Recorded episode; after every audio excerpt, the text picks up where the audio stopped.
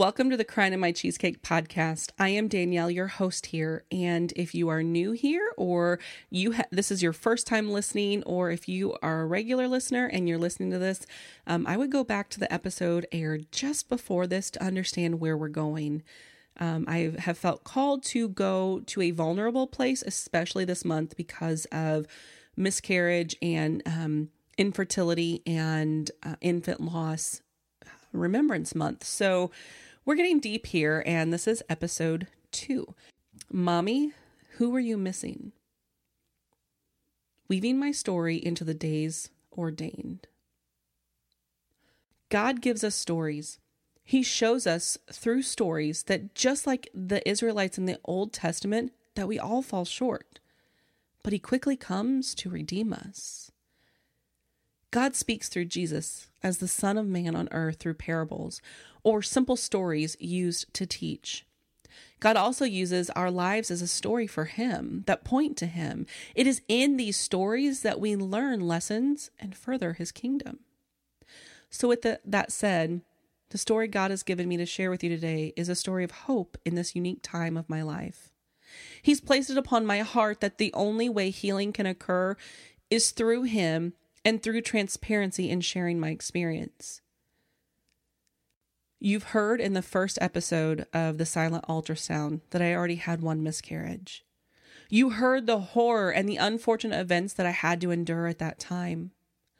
But what I didn't know at that time was that just six years and two more pregnancies later, it would happen again. When it came time to thinking about having a third baby, I honestly thought I was safe. Thought my loss of 60 pounds at the time meant I was healthier. Having two successful pregnancies before, I just assumed that my body just knew what to do with that new embryo growing in my womb. But you know what they say when you assume. Friend listening, I ask that you grab yourself your favorite hot beverage of choice and sit with me as I share my story of my fourth pregnancy, my second miscarriage. I had just finished running a four mile race. A race I never thought I'd have been able to complete, and I did it. I was proud of myself because I'd come a really long way. I was down 60 pounds from a year ago. My time my time was great for my first four mile road race, like my finish time. How could I forget starting my period on the way home from that? Like after that high, then all of a sudden my period starts, right? That was day one of my cycle the day that I knew I needed to start counting and paying attention to my ovulation. The day that reminded me yet again that it isn't just out of passion that I would get pregnant. Ovulation weekend. I knew when I was ovulating, even without the ovulation prediction kit, because I can feel my ovaries release eggs. Sometimes the pain is so debilitating that I keel over in pain, or I used to actually. It usually lasts about 15 to 20 minutes and I could even tell you which side it comes from. But something in my gut told me I ovulated a little late in my cycle. Instead of worrying about it much, I just pushed it aside and the waiting began. A few weeks later, my husband and I were standing outside of Assembly Hall. For those of you not so attuned to collegiate sports, that's where the Indiana University men's basketball hosts their home games. And it's really near and dear to my heart. We were standing there waiting in line for the Hoosier Hysteria my first ever. And I was so excited to share this experience with my children and my husband. And this was even more special to me because my former seventh and eighth grade student played for the team. And I was so excited to see him and wish him the best of luck. And he's come such a long way, and I'm still so dang proud of him. You see, his class, his class was one of the first that provided me support during my first miscarriage. Like they they were there. Those students, and he included, made their way into my heart as my own children. They taught me to love unconditionally, even through the challenges. So that day, we were standing outside Assembly Hall, and I noticed that my breasts were really tender the kind of tender that when the wind blows wrong, it made pain shoot all throughout my chest. And I was also really tired. And what's more, I was also very irritated like, really irritated. I don't think anything uh, like I don't think anything my husband would have said or done that day would have ever been right or even okay with me. I was so frustrated. I didn't end up contacting the boy's mom sooner because she was gracious enough to offer up a family pass that we could go in and like sit down with the families of the players and my children could have mingled with the team and so forth before the event and I didn't even think about it prior. But she was so gracious to even try, right?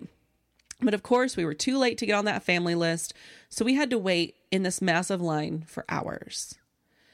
That event or that afternoon, I nearly blew a gasket on my husband. At that point, I had a sneaking suspicion I was pregnant. Trying to harbor my irritation, I prayed, Lord, could I really be pregnant?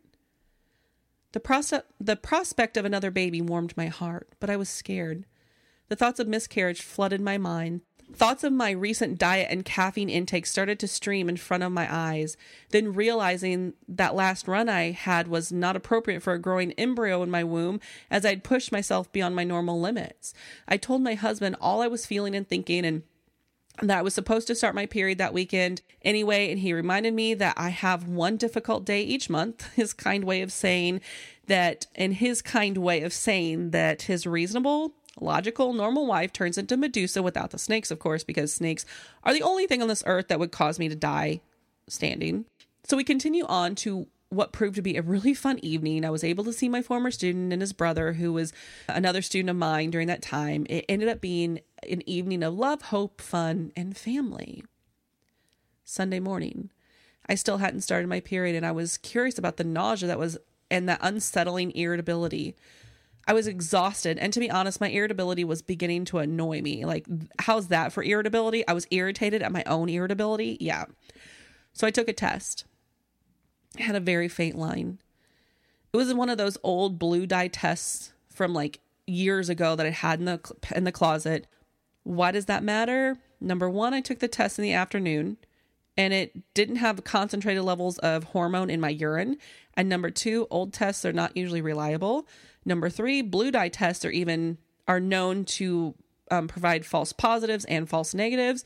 So that night, as I showered, the weeping began. Weeping out of frustration. So I prayed. I'm silent a lot in my prayers because I want to hear God speak. I want to be open to hear his nudges. But this time, God asked me in a whisper that Sunday evening Are you desperate? Oh my gosh. It was as if I'd had the wind knocked out of me and that I was knocked on my rear or smacked by a big red truck. Did I just expect him to provide me a kid because I say so? Did I forget who he is? That he is the creator? Yes, Lord, I am not the creator. You are. Please, God, change me. Oh, God, I am desperate for you, not just this baby. I tested again Tuesday morning with a proper and valid test. Sure enough, there were two pink lines, positive. After I called my husband, I called my family doctor and he ordered more blood work immediately. And I called my OB the next day and they ordered more blood work. It all happened so fast that my family doctor's nurse called to congratulate me, telling me the blood test was positive. All the while I was on the interstate headed to the blood lab to have a second um, set of blood work drawn for, for my OBGYN. By Thursday that week, I had an ultimate confirmation via blood work that I was indeed pregnant for the fourth time with our third baby. My OB office scheduled me to have my ultrasounds continue to, to continually check the progress. We were on this journey again. But I had my doubts. I started to fear having three kids in a small house. We had a, a house that was three bedrooms and one bathroom. I started to fear NICU stays. I started to feel my body's ability to carry a baby again dumb, dumb, dumb. I went into or in for my OB appointment. I saw the physician assistant and she was so sweet with me. You see, I had an ultrasound before seeing her, and the baby measured only five weeks, and it was actually six weeks, two days. So, because the baby measured a week behind, there was no heartbeat, and the physician assistant gave me orders or no heartbeat that was registered on the ultrasound machines. And so the physician assistant gave me orders for a ton of blood work, discussed my health concerns and the concerns of, of the unmistakable fears I had of miscarriage. The blood work came back, and my HCG level is exactly where it should have been for as far along as I was in my pregnancy. Relief. The next the next week's ultrasound showed my baby had a heartbeat and grew another week's worth in size. Praise you, Jesus. An appointment was scheduled for the following week for fetal heart tones. Except the following week was the week of Thanksgiving and my normal ultrasound tech was booked. So I ended up having to schedule for another office. And an office that I'm not comfortable with only because I don't know the people there as familiarly. More specifically, they don't know my story and I don't know theirs. We don't have a relationship. At that appointment, I took both of my kids with me. I'm so grateful they were there with me that day because I needed them with me. A young girl with shoulder length, somewhat curly hair came to get me. Honestly, I was a bit off put by her unfamili- unfamiliarity. I didn't know her, and she didn't know my situation. She was the ultrasound technician. She led my children and me down the short hall to her room, and I sat my children in the chairs and let them play with an iPad and my phone, kept them distracted. The technician just tried to find the baby's heartbeat through my belly, but the baby was too small to see. She left the room while I prepared for a transvaginal ultrasound. I sat legs shaking with nerves until she came in. I placed my feet in the stirrups. As soon as my baby's image appears, I see the beauty of life. I see every single detail of my baby. This baby looked just like the what to expect pictures show online. It's precious. While I was admiring the beauty of life, I noticed her struggling to grab the baby's heartbeat. After holding my breath, the technician finally found and measured it. I saw the number 54 come up on the bottom right side of the ultrasound screen. She printed out some images, but not for me. She tells me to get dressed and rushes out the door. My heart sinks. Shock. Horror. Is this really happening again? This appointment was just to get fetal heart tones, but she came back in and tells me she's taking me to a room to see a doctor. In that and in that office, my doctor wasn't there because he doesn't work on Tuesdays and he's not at that office. So I had to see one of his associates. My oldest son is so intuitive. He's always been the one who knows what to say and how to say it to me. He's even called me on my many a times on my attitude, especially when it's wrong, at the time he was 4. He asked me when we got into the exam room and we were waiting on the doctor. Mommy, who are you missing? He placed his head on my be- belly and wrapped his arms around me, and I just rubbed his back. I didn't respond. He had no clue what was going on, but he knew his mommy, who wasn't crying, who showed no emotion, was missing someone. Life is precious. The doctor was amazing, of course, not just the doctor that, or she was just not the doctor that has seen me struggle from the get go and supported me from the get go. She wasn't the one I have the mo- utmost confidence in. But she walks in and immediately apologizes, saying, I'm sorry we have to meet like this. She talked about a lot or a lot about what to expect. She gave me her time, time she took away from other patients that day just so I could fully grasp what lay ahead of me. I'm grateful for her heart and her compassion. I had to come to the reality of what lay ahead. I'm reminded of the story in the book of Ruth. Naomi was ma- was a married woman and had two boys, and after moving away from famine and hardship to a town called Moab, her husband passed away. Moab is a town full of pagans. She has to raise her kids alone in a new country. Eventually, her boys marry, but 10 years later, the boys die. So now she's a widowed woman with no children. She becomes so bitter, she even changes her name from Naomi to Mara, which means bitter. How would you feel when you've lost your husband and your children? Your family is gone. You have no one to turn to and no clue what to do with the rest of your life now. You're too old to marry again and have more children, so now what? Honestly, I don't blame her for changing her name to Bitter. Even so, Naomi tried to send her daughters in law back to their respective parents. One girl named Ruth refused to go back to her to her own like bio family. Ruth chose to stay with her mother-in-law and take care of her.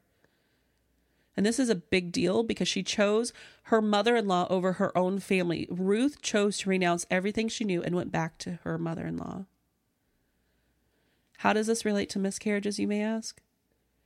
Let's take a let's take a look at, at Ruth. We see Ruth as an example of how God can change a life and take it in a direction he has foreordained. And we see God working out his perfect plan in Ruth's life, just as he does with all his children. Although he came or although she came from a pagan background in Moab, once she met the God of Israel, Ruth became a living testimony to him by faith. Our lives may not look like Ruth and Naomi's. Ruth's husband died. Naomi's hus- son and husband died, leaving or sons and husband died, leaving them alone, leaving both of them alone. I'm sure they both felt an emptiness. I also know the emptiness of loss of a child. But did you see what Ruth shows us? Our lives have been foreordained, already laid out. God knows all the days of our lives. He knew you were going to have a miscarriage. He knows if you'll have another. But God will take the situation that we're experiencing with these miscarriages, these stillbirths, these infant losses, this infertility, the situation we're experiencing and use it for his perfect plan. You know, Naomi was pushing people away from her. She was so bitter, so angry, and rightfully so, I guess. I mean, don't we think about how it would be if our children died before us? And I am so sorry for those of you that have listened and you've raised children and they passed before you. It is an a aching in the bones. A piece is missing. And I'm going to go on a limb here and say that miscarriage falls into the same category. We don't expect our children, whether living outside of the womb or inside, to die before us. We are very much like Naomi and Ruth. The book of Ruth shows us that our lives will be changed. We will be confronted with circumstances like miscarriage so that we can see God's perfect plan working in us.